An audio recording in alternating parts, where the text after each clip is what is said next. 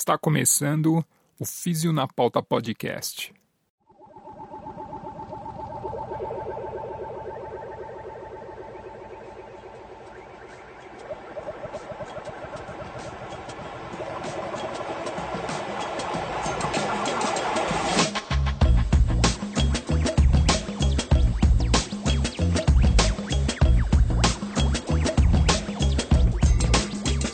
Seja bem-vindo ao Físio na Pauta Podcast, é a fisioterapia na podosfera brasileira.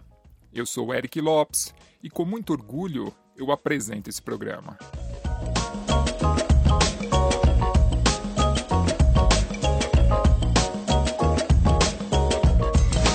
E na pauta do episódio de hoje está a dor. O que é dor? Quais são os tipos de dor?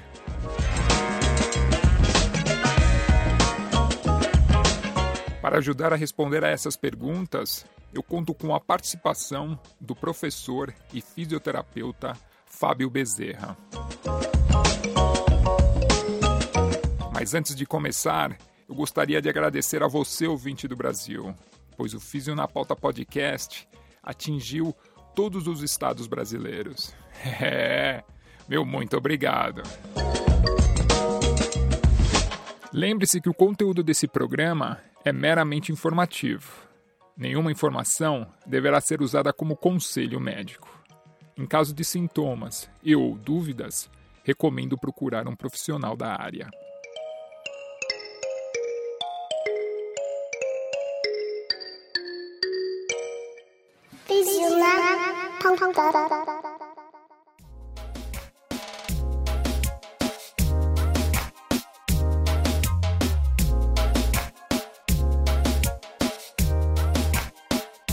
Primeiro a responder a difícil pergunta, o que é dor, foi o filósofo grego Aristóteles, há mais de dois mil anos atrás. Ele acreditava que o comportamento humano era determinado por experiências positivas, aquelas que geram prazer, e experiências negativas, aquelas que produzem a dor. Aristóteles também foi o responsável por descrever os cinco sentidos: o tato, a visão, a audição, o paladar e o olfato. Entretanto, Aristóteles não acreditava que a dor era um outro sentido. Segundo ele, estímulos de qualquer um desses sentidos nos informa sobre o mundo exterior. E essas informações guiam nossas ações e comportamentos. Quando um ou mais sentidos são estimulados em grande intensidade, ou de maneira anormal, ou que cause dano, a sensação se torna dor. E assim nos afastamos desse estímulo. Dessa maneira, Aristóteles descreveu a dor como sendo uma emoção. A dor seria a paixão da alma.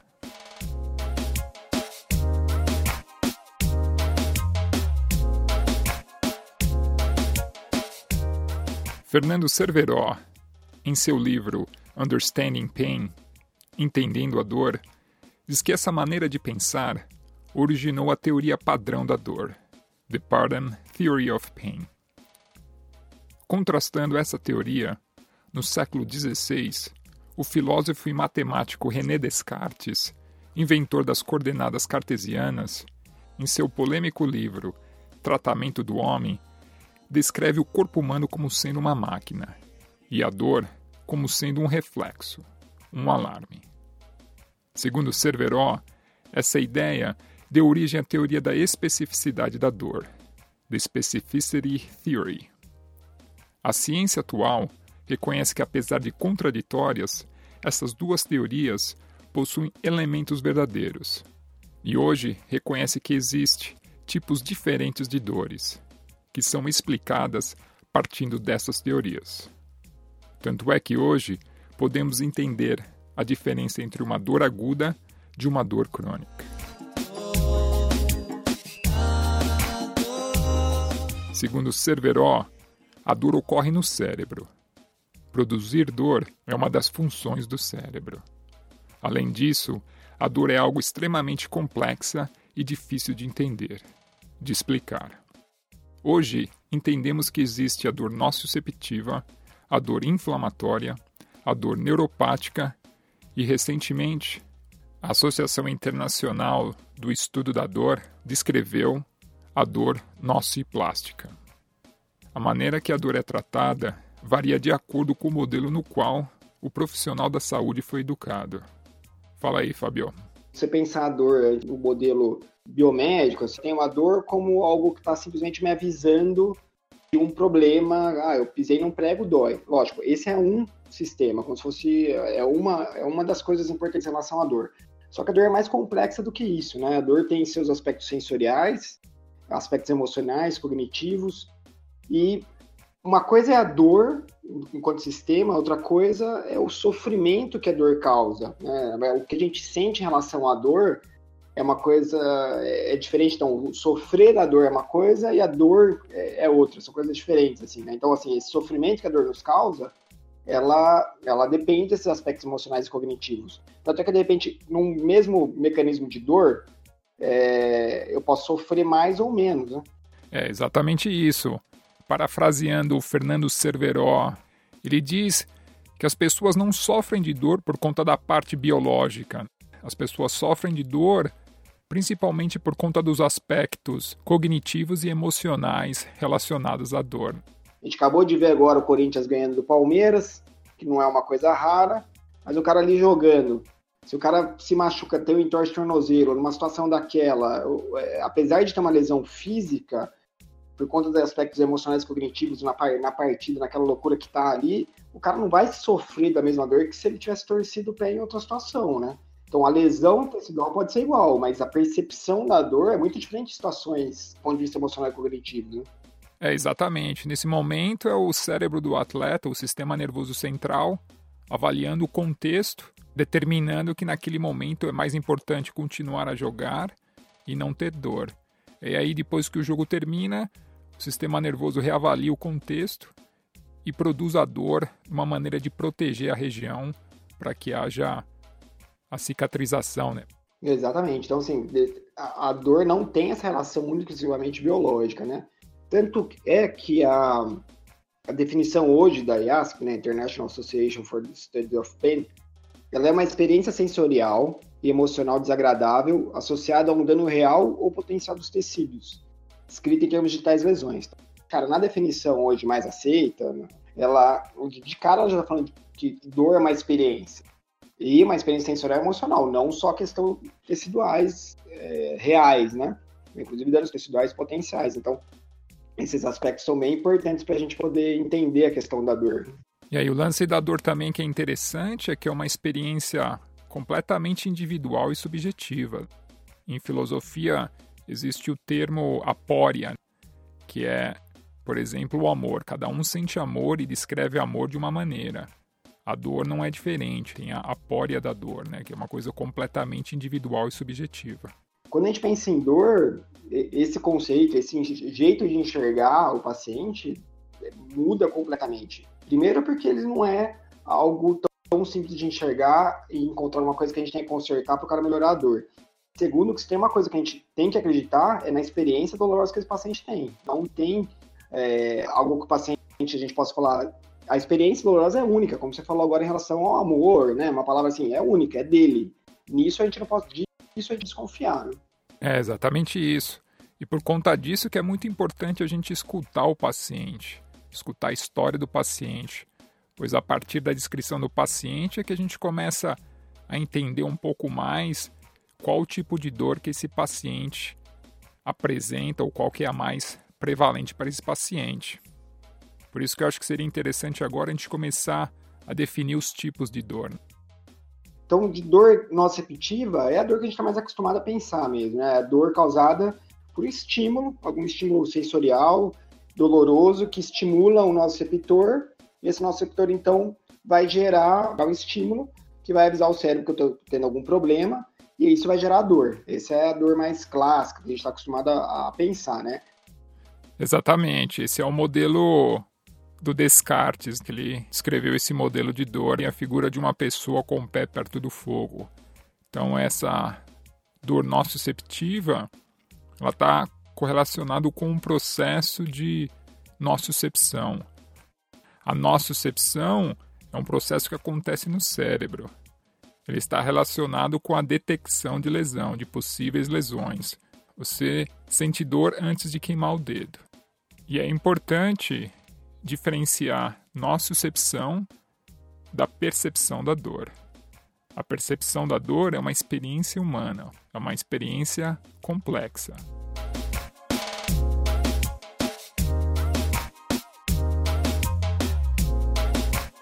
Um outro tipo de dor é a dor inflamatória. A dor inflamatória está relacionada ao processo inflamatório, ao processo inflamatório agudo ou ao processo inflamatório sistêmico, no caso de uma doença inflamatória sistêmica.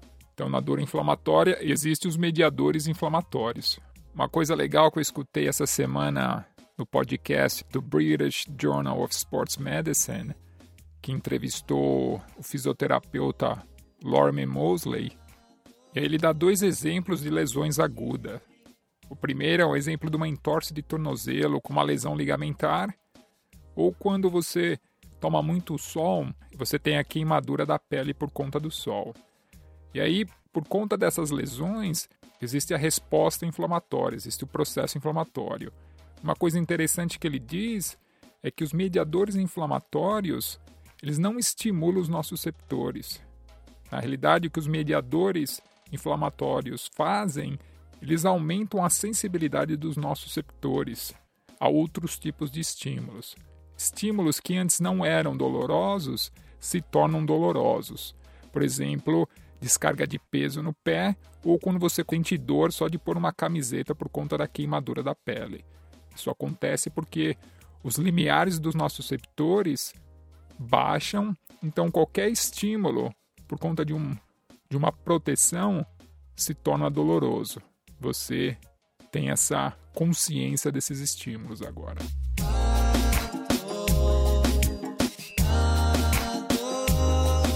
E aí que entra a sensibilização.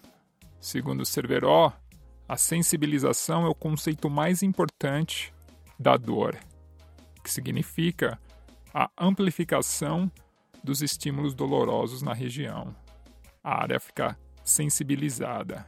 O alarme da dor dispara facilmente numa área sensibilizada. Isso é bem interessante, porque nós, assim, qualquer receptor pode virar o nosso receptor, né? Um receptor é, de, de temperatura, ele, ele pode virar, a partir do momento que a temperatura, a princípio, fique alta, ele, ele, ele gera um estímulo receptivo. Aí, se o limiar desse, desse receptor diminuir, obviamente ele vai gerar nossa opção mais fácil, como você está falando, aos receptores mecânicos. Outra coisa em relação à dor inflamatória é que a partir do momento que o processo inflamatório se resolve e que a cicatrização do tecido, a sensibilização dos nossos receptores normaliza e, consequentemente, a dor diminui ou é eliminada. É, exatamente. E é isso que a gente também quer acostumar a tratar. Então a gente pensa na dor, bom, olha, se eu tenho essa dor, ela tá, eu tenho uma lesão tecidual ou né, alguma coisa que está acontecendo ali no tecido é, que está diminuindo o threshold do, do, do nosso receptor, se eu tratar o que está fazendo essa situação, teoricamente a dor vai embora. Eu não preciso me preocupar com a dor, eu tenho que me preocupar com o que está gerando, né? Acho que a questão da nossa opção é muito isso. Eu tenho que me preocupar o tecido que foi lesado, como que eu vou tratar isso em fisioterapia, como a gente vai acelerar esse processo, depois tratar. E automaticamente a dor é uma consequência, ela vai embora quando eu tratar. E a gente enxerga muito a situação assim, né? Uma coisa interessante que o Fernando Cerveró diz é que a dor nociceptiva e a dor inflamatória são dores normais. A dor nociceptiva nos protege de uma lesão ou de uma possível lesão. Já a dor inflamatória nos ajuda a cicatrizar. O problema é quando o período de cicatrização passa e a dor persiste. Seria as dores persistentes. Segundo Cerveró, essas dores são consideradas anormais. E aí entra a dor neuropática e a dor nociplástica. É importante ressaltar que a dor crônica não é um tipo de dor. Hoje, a dor crônica é considerada uma condição, uma doença. e bem complexa, e eu acredito que a gente tem uma ação na fisioterapia muito diferente do que a gente está acostumado até então, né? Do que a gente estudava em relação a. A gente sempre estudou é, tratar problemas que diminuíssem a dor, e de repente a dor como doença, a gente tem que tratar a dor, né? É um conceito bem diferente, assim.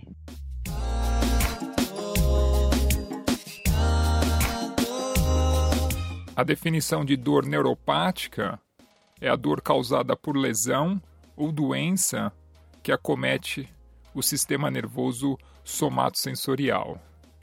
A dor neuropática não é um diagnóstico, é uma descrição clínica. É, isso é importante, Eric, porque assim, a, a questão da lesão, para a gente definir né, como lesão, hoje, é, a gente entende lesão como é, algo que possa ser diagnosticado por algum tipo de, de investigação, né, ou por uh, exames neurofisiológicos, como eletromiografia, uma biópsia, é, testes laboratoriais, e ou então uma doença conhecida que gera lesões no sistema é, somatosensorial, como por exemplo diabetes mellitus, um, um AVC, um AVE. Então, para a gente caracterizar a dor neuropática hoje, por definição né, da, da IASP, é, a gente pensa nessa questão então de uma lesão ou doença conhecida mesmo, assim. É, o lance é que todas as dores que a gente discutiu até o momento não explicam todas as manifestações de dor. Por exemplo, no caso de ausência de lesão tecidual ou na ausência de lesão ou doença do sistema nervoso somatosensorial. Bom, daí que surge a necessidade então de um novo descritor, né? Porque entre a dor nociceptiva e a dor neuropática, elas explicam uma parte importante da dor entre nocicepção e lesão tecido é, nervoso ou somatosensorial, mas uma gama grande de pacientes com dor não, não se enquadram nesses dois termos, né? Tanto que o termo usado até então pela IASP era dor idiopática, quer dizer, uma dor desconhecida, historicamente falando, não é uma coisa que ajude muito na prática clínica, nem tão pouco em pesquisa, né? Então, recentemente, um grupo, é, em 2016, cunhou um novo termo para isso, né? É, num, num, na revista PEN, e recentemente, bem recentemente, a, a IASP adotou esse termo é, para na, na sua, no seu processo de taxonomia, né? Que é a dor nociplástica. A dor nociplástica, por definição, é a dor por uma alteração da nocicepção sem que haja claras evidências de uma lesão ou de uma possível lesão que ative os nociceptores da periferia.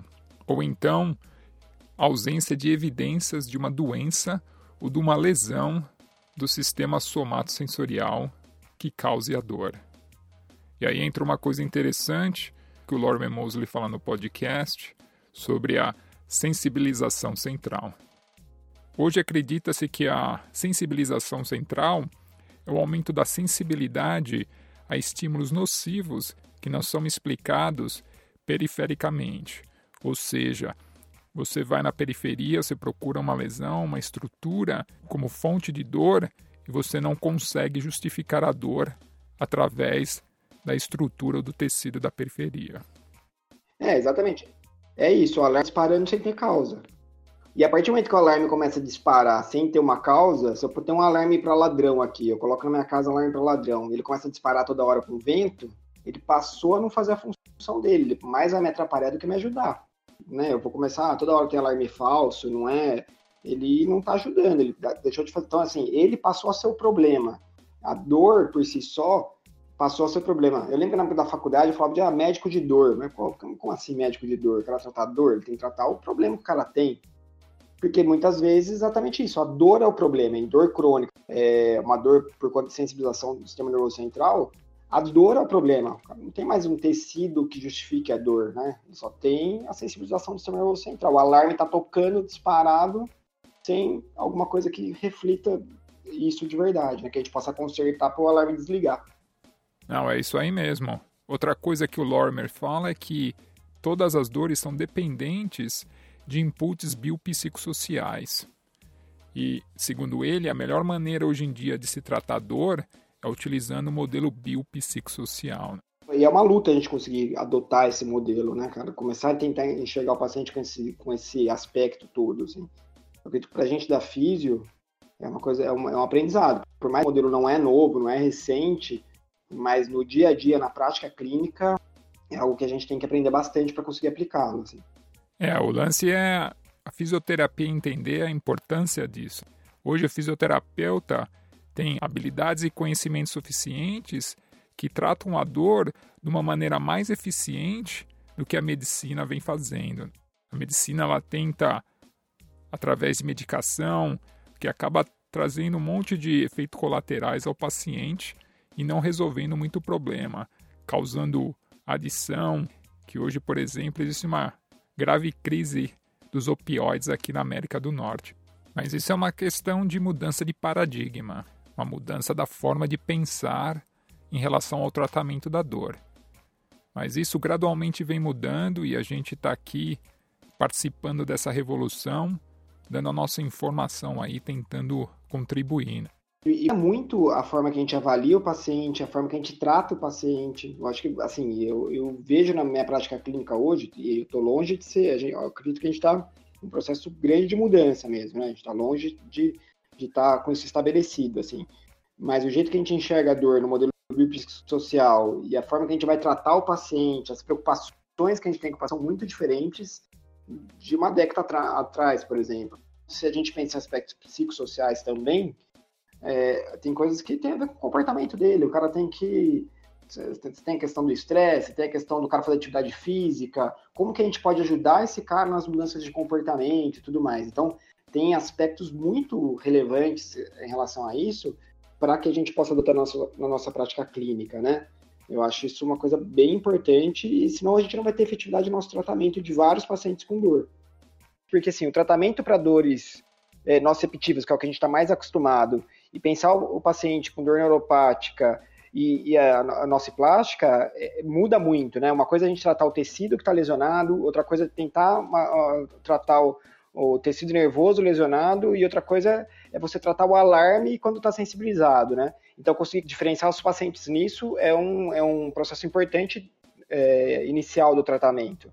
E quando a gente pensa em aspectos biopsicossociais, que é o que a gente está mais abordando aqui, é, isso vai nos ajudar a entender bastante o paciente de uma forma diferente e, e, e fazer o tratamento de uma forma bastante diferente. Assim. Então, assim, isso é novo pra caramba. Essa, a ideia de nociplástica, de um, de um terceiro termo, não é tão nova, assim, mas é, a IASP ter definido isso foi agora, em novembro de 2017, então é uma coisa que a gente está também é, estudando agora, começando a entender um pouco melhor agora, e para ter questionários para poder fazer a diferenciação, com certeza vai começar a se pensar nisso, nisso a partir de agora. É, eu acho bem bacana se o pessoal quiser, né, você ouvinte quiser conversar sobre isso, discutir, gerar mais dúvidas, porque é uma coisa super nova, a gente também está querendo descobrir mais coisas, conversar, e a ideia de fazer o podcast é exatamente essa, né? Poder gerar discussão e mais estudo para a gente. Uma coisa interessante, ouvinte, é que nós gravamos esse episódio e na semana seguinte a IASP atualizou as definições de dor. E a gente teve que regravar o programa, corrigir algumas coisas, pois muito do que é hoje definido dentro da dor plástica antes era atribuído à dor neuropática. Mas ciência é isso, está sempre evoluindo e a gente está sempre correndo atrás. É importante ter a humildade aí de ver o que a gente pensava uma semana atrás, mudou completamente e a gente tem que estar tá correndo atrás mesmo e tentar trazer a informação aí mais recente para você.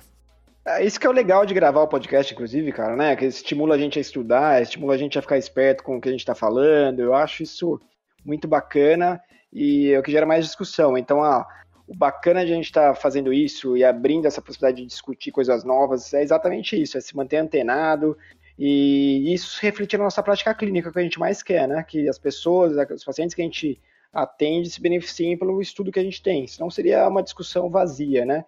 Mas se a gente conseguir tratar os pacientes com dor de uma forma melhor através do que a gente estuda, isso, no final das contas, é esse o fim que a gente quer. Né? Não, é isso aí. Tem muita informação, né? Tem bastante coisa aí, são coisas complexas e a gente só está começando. Esse é o nosso episódio introdução sobre a dor. Acho que a gente está participando desse movimento aí, do melhor entendimento do que é a dor. Então, vamos que vamos aí, né? Ah, maravilha. Muito bem, cara. Fechado? Fechado. Mais um episódio concluído aí. Valeu!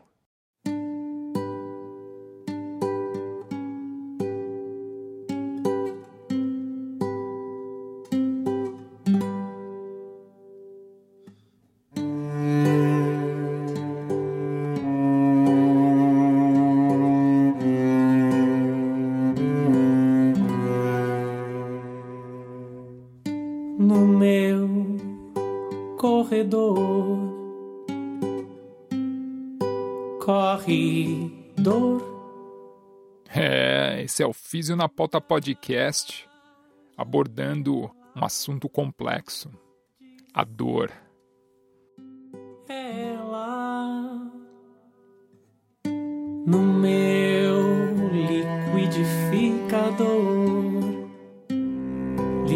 liquidifica amor. E aí, gostou do programa? Divulgue, compartilhe, participe.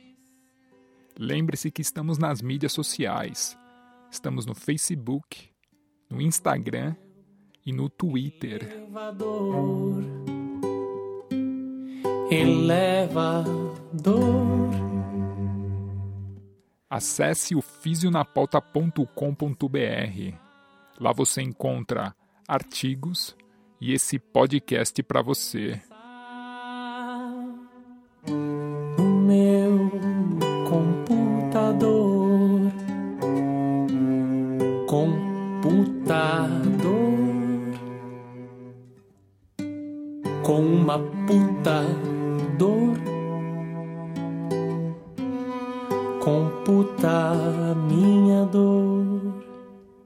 Esse é o Físio na Pauta Podcast e eu sou o Eric Lopes, oferecendo esse conteúdo a você. Muito obrigado mais uma vez por destinar um pouco do seu tempo para escutar o Físio na Pauta Podcast. No próximo dia 13 tem mais, e como de costume, eu vou saindo deixando essa sonzeira para você. Fui!